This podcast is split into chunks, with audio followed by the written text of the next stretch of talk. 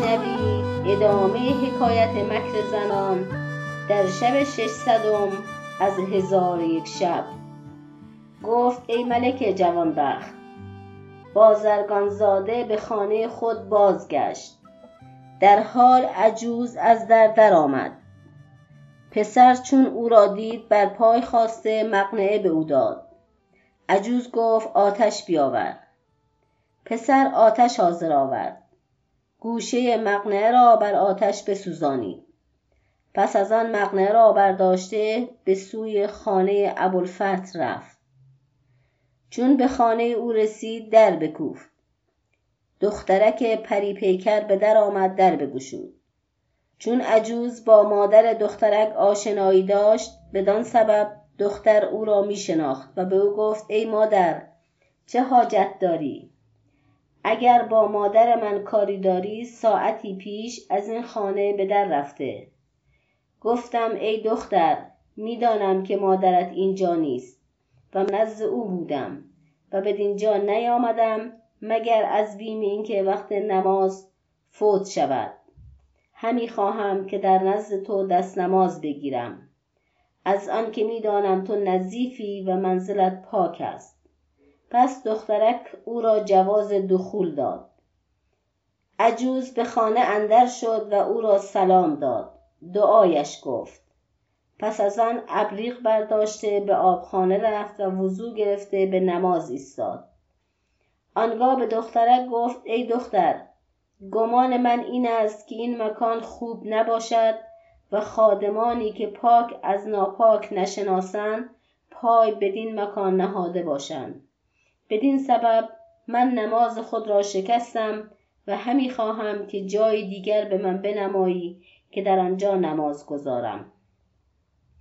دخترک دست او را گرفته به روی سجاده شوهر برد و در آنجا بداشت. عجوز به نماز برخاسته به قیام و قعود و رکود و سجود بپرداخت. در آن هنگام دخترک را غافل کرده همان مقنعه را در زیر متکا بگذاشت و نماز به انجام رسانیده دخترک را دعا گفت و از نزد او بیرون آمد. چون هنگام شام شد، بازرگان از بازار بیامد و خوردنی خورده دست بشست و تکیه بر وساده کرده بنشست. آنگاه گوشه مقنعه را گرفته بیرون آورد و مقنعه را بشناخت و به دخترک گمان بد برده او را ندا در داد و به او گفت این مقنعه از کجاست؟ دخترک سوگندها یاد کرد که جز تو کسی نزد من نیامده. بازرگان از بیم رسوایی سخن نگفت.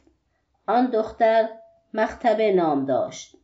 او را آواز داده و گفت شنیدم که مادرت از درد دل رنجور گشته و همه زنان در نزد او جمع آمدند و بر او گریه می کنند. تو نیز اکنون نزد مادر شو. دختر در حال برخاسته به سوی مادر رفت. او را تندرست یافت. ساعتی نرفته بود که حمالان بیامدند و چیزهای دخترک را از خانه شوهر بیاوردند. چون مادر دخترک این بدید گفت ای دختر، میانه تو و شوهر تو چه روی داده؟ دختر ماجرا از او پوشیده داشت. آنگاه مادرش بگریست و بر جدایی دختر از شوی خود محزون گشت. پس از چند روز عجوز به سوی دخترک و مادر بیامد و ایشان را سلام داده شوقمندی باز نمود و گفت ای خواهر، دختر تو را با شوهر هرچه در میان گذشته که شوهرش او را طلاق داده و کدام گناه از او سر زده که مستوجب چنین عقوبت گشته. مادر دختر به عجوز گفت شاید شوهر او از برکت قدوم تو به او رجوع کند که تو پیوسته در قیام و صیام هستی.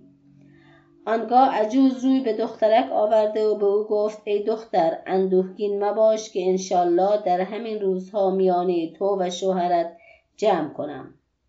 پس از آن عجوز بیرون آمده نزد آن پسر رفت و به او گفت بزمی خوب بیارای که امشب دخترک را نزد تو خواهم آورد. بازرگانزاده در حال برخاسته خوردنی و نوشیدنی و نقل و می و میوه حاضر آورد. به انتظار بنشست و عجوز نزد مادر دختر آمده و به او گفت ای خواهر، در نزد ما عیشی برپاست. دختر خود با من بفرست تا تفرج کند و حزن و اندوهش برود. پس از آن من خود چنانچه او را میبرم باز میگردانم. مادر دختر برخاست، جامه‌های نیکو بر وی بپوشانید و به بهترین زیورها بیاراست و با عجوز روانه اش کرد و خود تا در خانه با ایشان همی رفت و دخترک را به عجوز همی سپرد و گفت: ای خواهر، دیر مکن و او را زودتر بازگردان، مبادا کسی به این دختر نظر کند. تو رتبت شوهر او را در نزد خلیفه میدانی. پس عجوز او را همی برد تا به منزل بازرگانزادهش برسانید و دخترک را گمان این بود که آن خانه عیش است. چون به خانه اندر شد و به مجلس رسید، چون قصه به دینجا رسید، بامداد شد و شهرزاد لب از داستان فرود آمد.